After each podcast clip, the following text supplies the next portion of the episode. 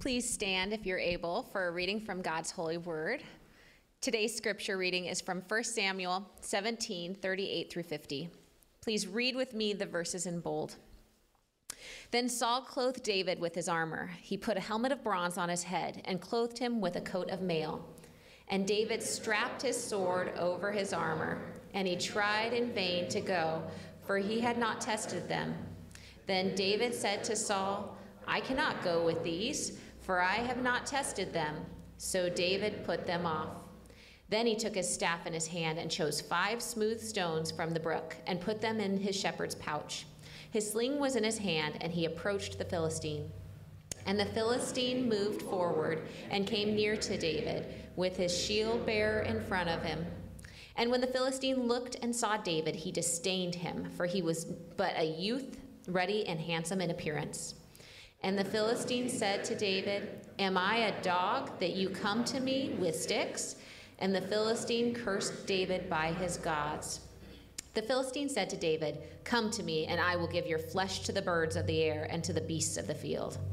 Then David said to the Philistine, You come to me with a sword and with a spear and with a javelin, but I come to you in the name of the Lord of hosts, the God of the armies of Israel, whom you have defied. This day the Lord will deliver you into my hand, and I will strike you down and cut off your head. And I will give the dead bodies of the host of the Philistines this day to the birds, birds of the air and to the wild beasts of the earth, that all the earth may know that there is a God in Israel. And that all this assembly may know that the Lord saves not with sword and spear, for the battle is the Lord's, and he will give you into our hand. When the Philistine arose and came and drew near to meet David, David ran quickly toward the battle line to meet the Philistine. And David put his hand in his bag and took out a stone and slung it and struck the Philistine on his forehead. The stone sank into his forehead and he fell on his face to the ground. So David prevailed over the Philistine with a sling and with a stone and struck the Philistine and killed him. There was no sword in the hand of David. This is the word of the Lord. Thanks be to God.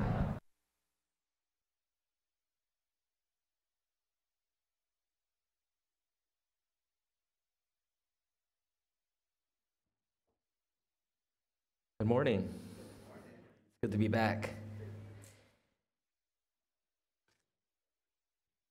If you have ever seen an episode of The Veggie Tales, you may be more familiar, or at least familiar with the well known tale of David and the giant pickle. If you're not sure what VeggieTales are, uh, they are animated Bible stories told, and as you, have may, as you may have guessed, uh, by vegetables and fruit. Uh, my kids grew up reading the VeggieTales Bible and watching the hilarious uh, VeggieTales short episodes and movies. Uh, one such episode, Dave and the Giant Pickle, is a retelling of the David and Goliath story. Dave is tending to the sheep with his seven brothers when his father comes rushing to, t- to tell them that the Philistines are attacking. Three of the sons of Jesse, Eliab, who is the oldest, Abinadab and Shammah following uh, King, uh, follow King Saul into battle. And then there's little Dave, uh, too small and hidden behind the sheep, who in the VeggieTales version attempts to tag along with his older brothers, chanting, We must save Israel. To which his father stops him and says, It's very nice that you want to help. But saving a country is a big thing. You're a little guy. Big people do big things, and little people do little things. So stay with the sheep. And you might hear uh, Dave uh, go into song. And I'm going to attempt here real quick to show off my voice. They're big I'm little. They go, I twiddle. Why can't little boys do big things too? Woo!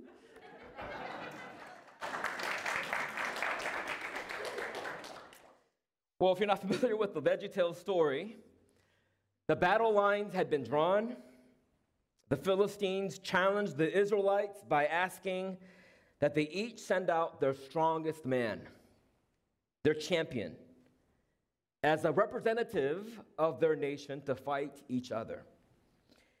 And whichever champion loses, their country will be the slaves of the other. And when the Philistines bring forth their champion, Goliath, who is a giant of a man, or perhaps a giant pickle, the Israelites, terrified by the giant, run away and hide for 40 days. That is until Dave, who comes out to the battlefield to bring his brothers their pizza. Uh, there you go, I summarized the whole VeggieTales episode. But Goliath, the Philistines' champion, both curses Israel and her God. And the text tells us that Goliath is six cubits and a span, whatever that means. He's somewhere between seven to nine feet tall. And some say maybe even as, as tall as 10. The passage goes to great length to give us great detail of Goliath's armor. He's outfitted with a bronze helmet, a coat of armor weighing nearly 125 pounds. He carries a bronze javelin slung between his shoulders and carries a heavy duty spear. To give you a little bit of a backstory, just a few chapters before, Israel had defeated the Philistines by the hand of Jonathan, which is Saul's uh, son, King Saul's son. And so you can imagine that by the time we come to our text in chapter 17, the Philistines seem eager not only to regain the military dominance that they once held over Israel, but their sense of pride as well. Each army sets up about 15 miles southwest of Jerusalem on opposite sides of the Elah Valley on the two sides of the mountain with a brook between them. The standoff continues for 40 days, and each side only engaging in a war of words. And according to the text, the Philistines more than the Israelites. And from what I can gather from the theologians, more knowledgeable of the terrain and the landscape for this battle, remind us that the Philistines employed a great military strength. They had uh, steel as well as bronze as their instruments of war. They had chariots, but these chariots were not all terrain, four wheel drive vehicles. So, very hard to fight in, in rough terrain like a mountainside. So you can imagine the hesitancy of the Philistines engaging in a battle with the Israelites. There's fear on both sides, the Philistines and the Israelites. And so, in the face of impending battle, the Israelites fear because there's this giant of a man, Goliath. And David at that point comes to remind them what shall be done for the man who kills the Philistine and takes away the reproach from Israel for who is this uncircumcised Philistine that he should defy the armies of the living God? David also says to Saul, the king of Israel, Let no man's heart fail because of him. Your servant will go and fight this Philistine. David makes his case before Saul. In verse 34, David says to Saul, Your servant used to keep sheep for his father, and when there came a lion or a bear and took a lamb from the flock, I went after him and struck him and delivered it out of his mouth. And if he rose against me, I caught him by his beard and struck him and killed him. Your servant has struck down both lions and bears, and this uncircumcised Philistine shall be like one of them, for he has defied the armies of the living God. And David said, The Lord who delivered me from the paw of the lion and from the paw of the bear will deliver me from the hand of this Philistine. And Saul said to David, Go, and the Lord be with you. David is willing to do whatever uh, he can, something that neither Saul or any other soldier in Israel's army is willing to do. He's willing to fight Goliath. So David tries on the armor of Saul, the king, and what, for whatever reason, David says to Saul, I cannot go with these, for I have not tested them. And so David takes it off and instead chooses five smooth stones from the brook puts them in his shepherd's pouch with a sling in his hand, approaches the Philistine, and you know the rest of the story. Dave with the sling takes down the giant. That's the story. Now, many of us know this story well. I think we do. If you have ever been inside the, the four walls of a church, they, this may be one of those stories that you've heard over and over again. Perhaps these are stories that we tell to our children in children's Bibles David and Goliath. There's a story of uh, Daniel in the lion's den that's also a familiar children's story. I'm not sure again how these stories get chosen for kids' Bibles. But the story of Daniel and the lion's den is also one that we may know pretty well. How about Jonah and the big fish? About how Jonah is set off to, uh, is supposed to be towards Nineveh and yet chooses to go to Tarshish instead and get swallowed by a big fish. We're familiar with stories like that. Or with Moses. You know Moses. You know Moses and the, and the crossing of the Red Sea. He divides the Red Sea into two, and the people of Israel cross it on dry ground. Now, we've become so familiar with these stories that I think one, we already know the story and have these preconceived ideas that we fail to really hear the story. Two, sometimes when we know these stories so well, we forget to, we tend to forget the point of these stories. Now, you see, we can make major errors by not stressing the proper significance of a biblical narrative. Let me ask you how many sermons have you heard about facing the giants in your life? That God will give you the kind of courage that you need, the kind of faith to defeat your Goliaths. There may be the giants of financial stress, the giants of addiction or greed or jealousy or anger, the Goliaths of uh, difficult bosses or perhaps unruly neighbors. And whatever the giant's name, with courage and faith like that of David, we too can defeat them and find victory in the Lord. Now, in some ways, there's nothing wrong with that message. Oftentimes, God gives us supernatural faith to overcome life's most difficult circumstances. But, my friends, we may need to rethink that in, our, in light of this passage. This, in my reading, does not seem to be the point of our text today, as much as I'd like to think of an immediate application from great tales like this I also think that there's great danger to attempting a convenient connection between the story of the Old Testament to real life situations we find ourselves in. For if we truly thought about the point of this text, we might say it's not about having spiritual perspective to shoot down the giants of our life. We might say it's not about having practical faith in the living God, or we might say it's not about trusting God's power to defeat our enemies, whatever form we find them. We might say something like, it's not about using the weapons of God instead of the weapons of this world. We might say, it's not about trying our hardest not to run away when the Goliaths stand before us.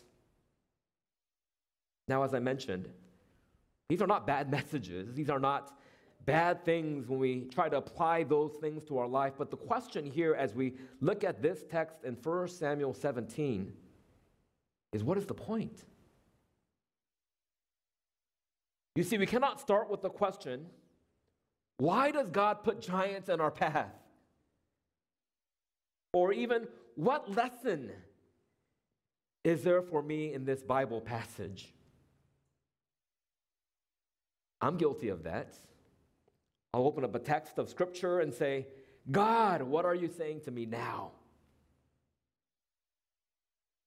Instead of starting with those questions, instead, what if we ask the question, what does this story, this event that actually happened in a moment in history long ago For what reason did God purposely include this story to tell us about Him? What if we started our questions about any of the Bible stories what we read? Instead of asking ourselves questions about how does this pertain to me? Perhaps if we ask the question, how does this pertain to you? We are in a new series that uh, Pastor Brad kicked off last week that we're calling After God's Own Heart.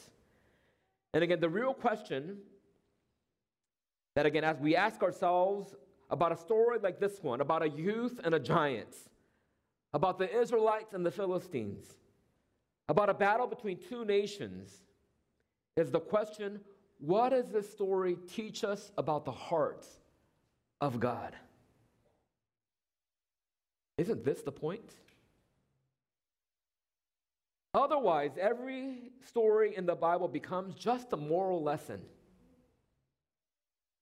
How to improve, how to be a better person, how to be a better you. When I read through that, when I ask myself those kinds of questions, there's no gospel in the stories, just self improvement. I think every story, it's critical that we find and identify the main character of the story. Theologian Dale Ralph Davis says this in his commentary we can make major errors by not, by not stressing the proper accent of a biblical narrative. If we don't listen to this text, then we'll end up bringing, all, bringing in all the junk about being courageous in the face of your Goliaths, whether the bully down the street for primary Sunday, for primarily uh, Sunday school kids, or for or everyone's preoccupation, one's a poor self-image. We must protect ourselves from such deafness to the text. And here is what I think uh, where uh, the whole, whole book is it's worth its money in, uh, in this one line. One such protection is to know where a narrative talks about Yahweh. That is liable to be where the accent falls. So profound. One such protection is to note where a narrative talks about God.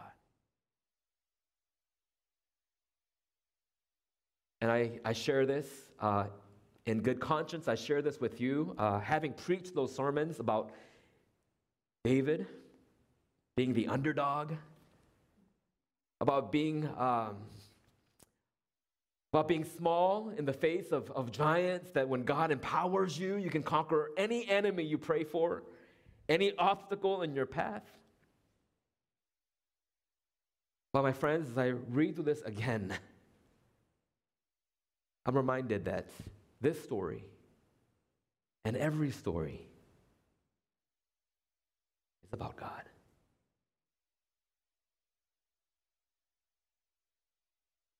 When I look at this short passage, actually, it's a long passage in chapter 17 and verse 26, David said to the men who stood by him, David knew this. David knew that he was not the main character of the story. What shall be done for the man who kills this Philistine and takes away the reproach from Israel? For who is this uncircumcised Philistine that he should defy the armies? And again, here's the main character the armies of the living God. In verse 36, your servant has struck down both lions and bears, and this uncircumcised Philistine shall be like one of them, for he has defy the armies of the living God. Or in, or in, uh, or in verse 37, David said, The Lord who delivered me. He acknowledged that it wasn't by his power or by his might that he conquered the lion and the bear. He says, The Lord who delivered me will deliver me from the hand of this Philistine. In verse 45, David said to the Philistine, You come to me with a sword and a spear and a javelin, but I come to you in the name of the Lord of hosts, the God of the armies of Israel, whom you have defied. This day the Lord will deliver you into my hand, and I will strike you down and cut off your head, and I will give the dead bodies of the host of the Philistines this day to the birds of the air and to the wild beasts of the earth, that all the earth may know that there is a God in Israel. And that all this assembly may know that the Lord saves not with sword and spear or javelin for that matter, for the battle is the Lord's, and he will give you into our hand. And again, here David acknowledges that again, you might get the notion that, that David is the main character, and, and David knows it. But he doesn't. And he isn't. And David acknowledges the, the true main character, the one to whom all glory belongs to, the one who orchestrates all things, the one who is sovereign and control of every situation, the one who is bigger than the, the Goliath of the Philistines, and the God who's bigger than any nation and any person and any obstacle and any hindrance, any giants. That God is bigger and is the main character of these stories.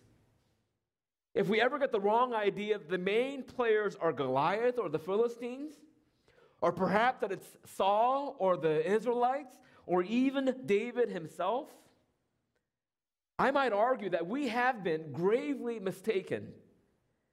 All these years I've been looking at this text and finding this wonderful story of the underdog, the dark horse, the long shots, betting on the one who has the outside chance was really not it at all. It was about the real story, the real hero of the story, just like every other story that you find in the scriptures. My friends, it's a story about God. Just as all the other stories laden throughout the page of the, of the Bible are also about God and His gracious love towards us, so also is this one. The story of David and Goliath, as misleading as the title might be, is a story of God's faithfulness to his people. The story of God's compassion to his people. The story of God's promises to his people. It's a story of the love of God for his people. Again, it shines through the pages of Scripture over and over and over again. Because you see, the principal person the main character, the hero of Israel in the narrative, and all others like it, is God Himself. God is the hero of this story, and He's the hero of every story. At the end of this story, we learn that it's not about the size of the enemy, it's not about the passion of the boy with the sling, or about how well he slung that I, feel like it's a, it's a tongue twister, slung that sling, that rock. It was the Lord who delivered miraculously once again.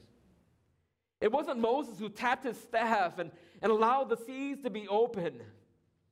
It wasn't Daniel who closed the mouths of the lions in the den. It wasn't Joseph who had forethought of how he would protect his family from the famine.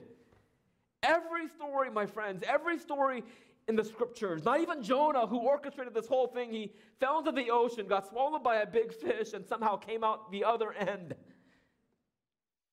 My friends, this one too is no different. It's miraculous just the same because David is a young boy, and the Bible tells us clearly that all he has, and at the end of the story, in verse 49 to verse 50, he had no sword. And the Bible tells us clearly that he had five smooth stones in the middle of this valley of a, of a brook that he gathered from there. This is a miraculous situation. God intervened. And the only way that Israel is saved is because God intervenes. And he continues to intervene. It is a complete interruption of what should have normally happened. David should have not been on the field as Israel's champion. The giant should not have been killed by a rock launched by a kid. God intervened and saved David's life and sustained the covenant that God made with his people.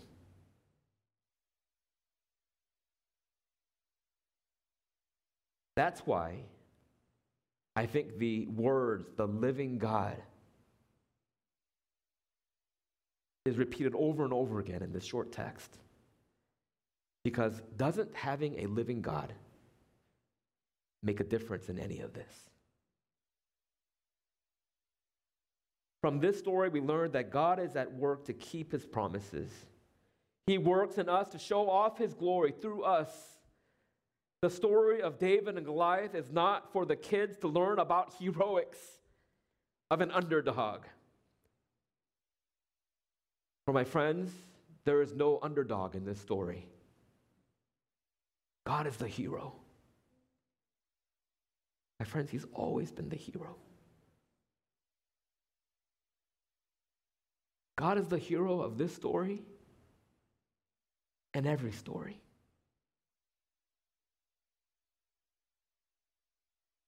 And maybe the point of application is we look at our own life and we say, Yes, I've mustered enough courage or mustered enough strength to pull myself up from the bootstraps and make of myself something.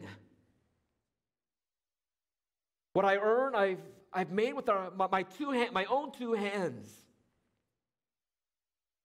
But my friends, you and I both know, if we were honest with ourselves, we would know that the real hero of the story has always been God. The one who rescued us when we were in the depths of the pits.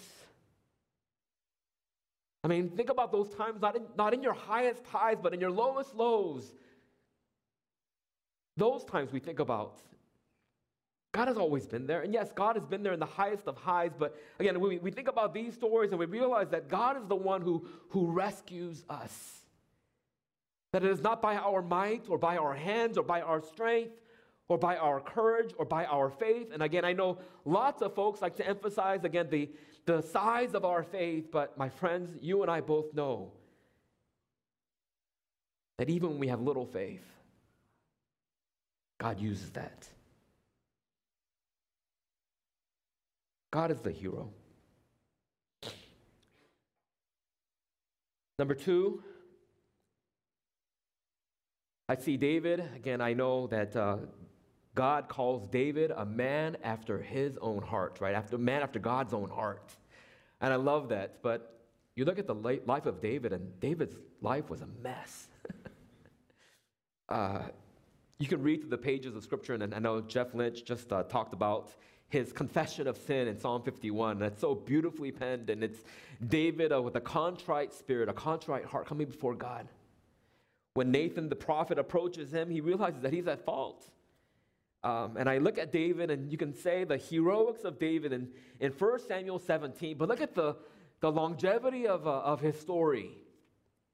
And you know that God uses flawed people. If you've ever wondered whether God can use you for his glory, you don't need to look any further than the story of David and Goliath.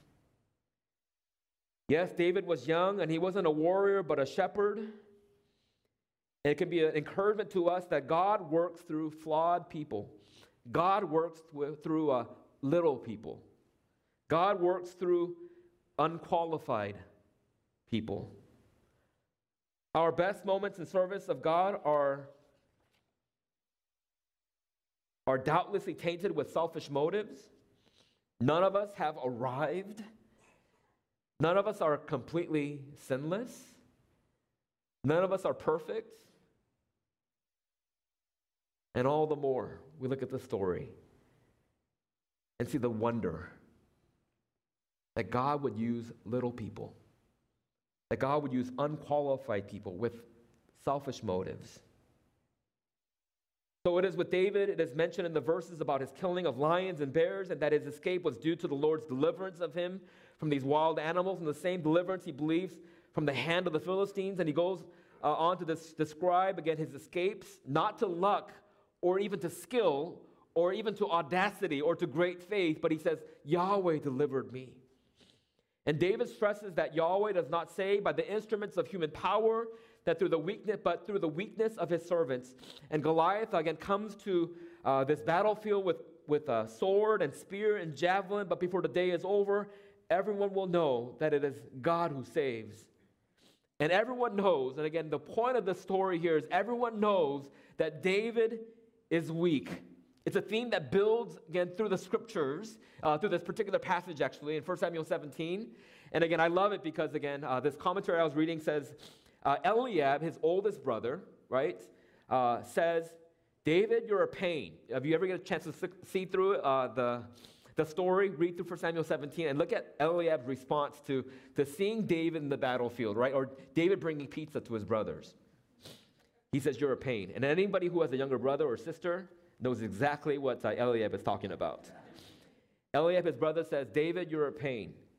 Saul, the king of Israel, says, You're green. Look at you, you're young, you're inexperienced and unqualified.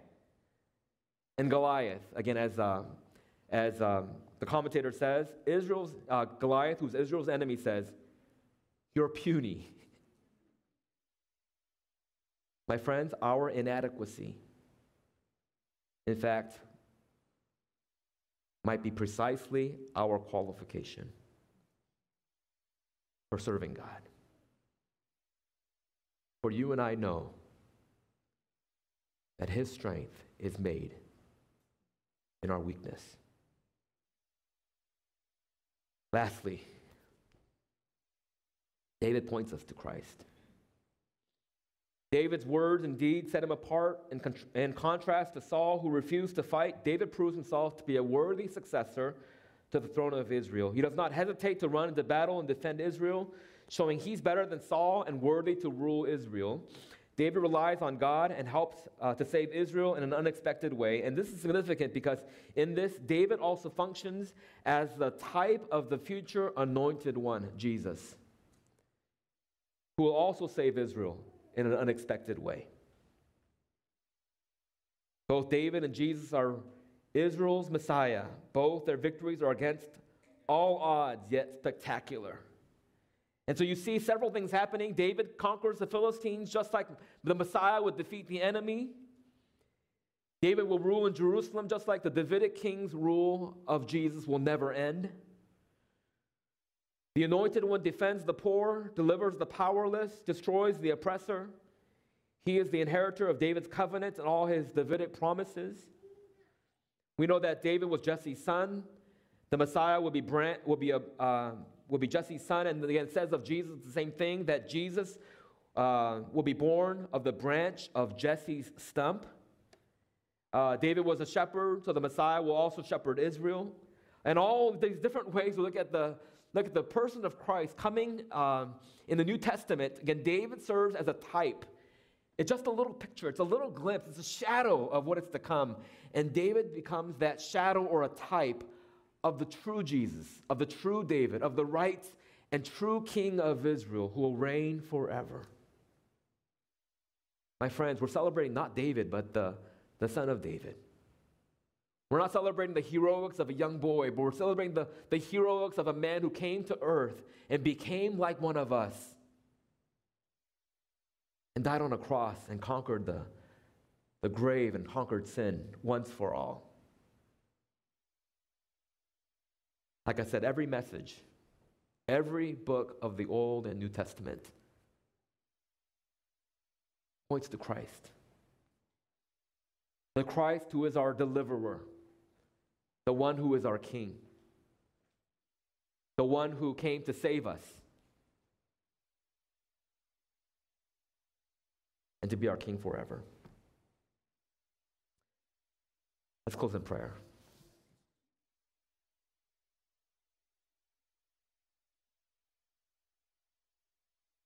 God, we thank you for the gospel story, even in the even tucked away in the Old Testament story of David and Goliath. The gospel story that tells us that,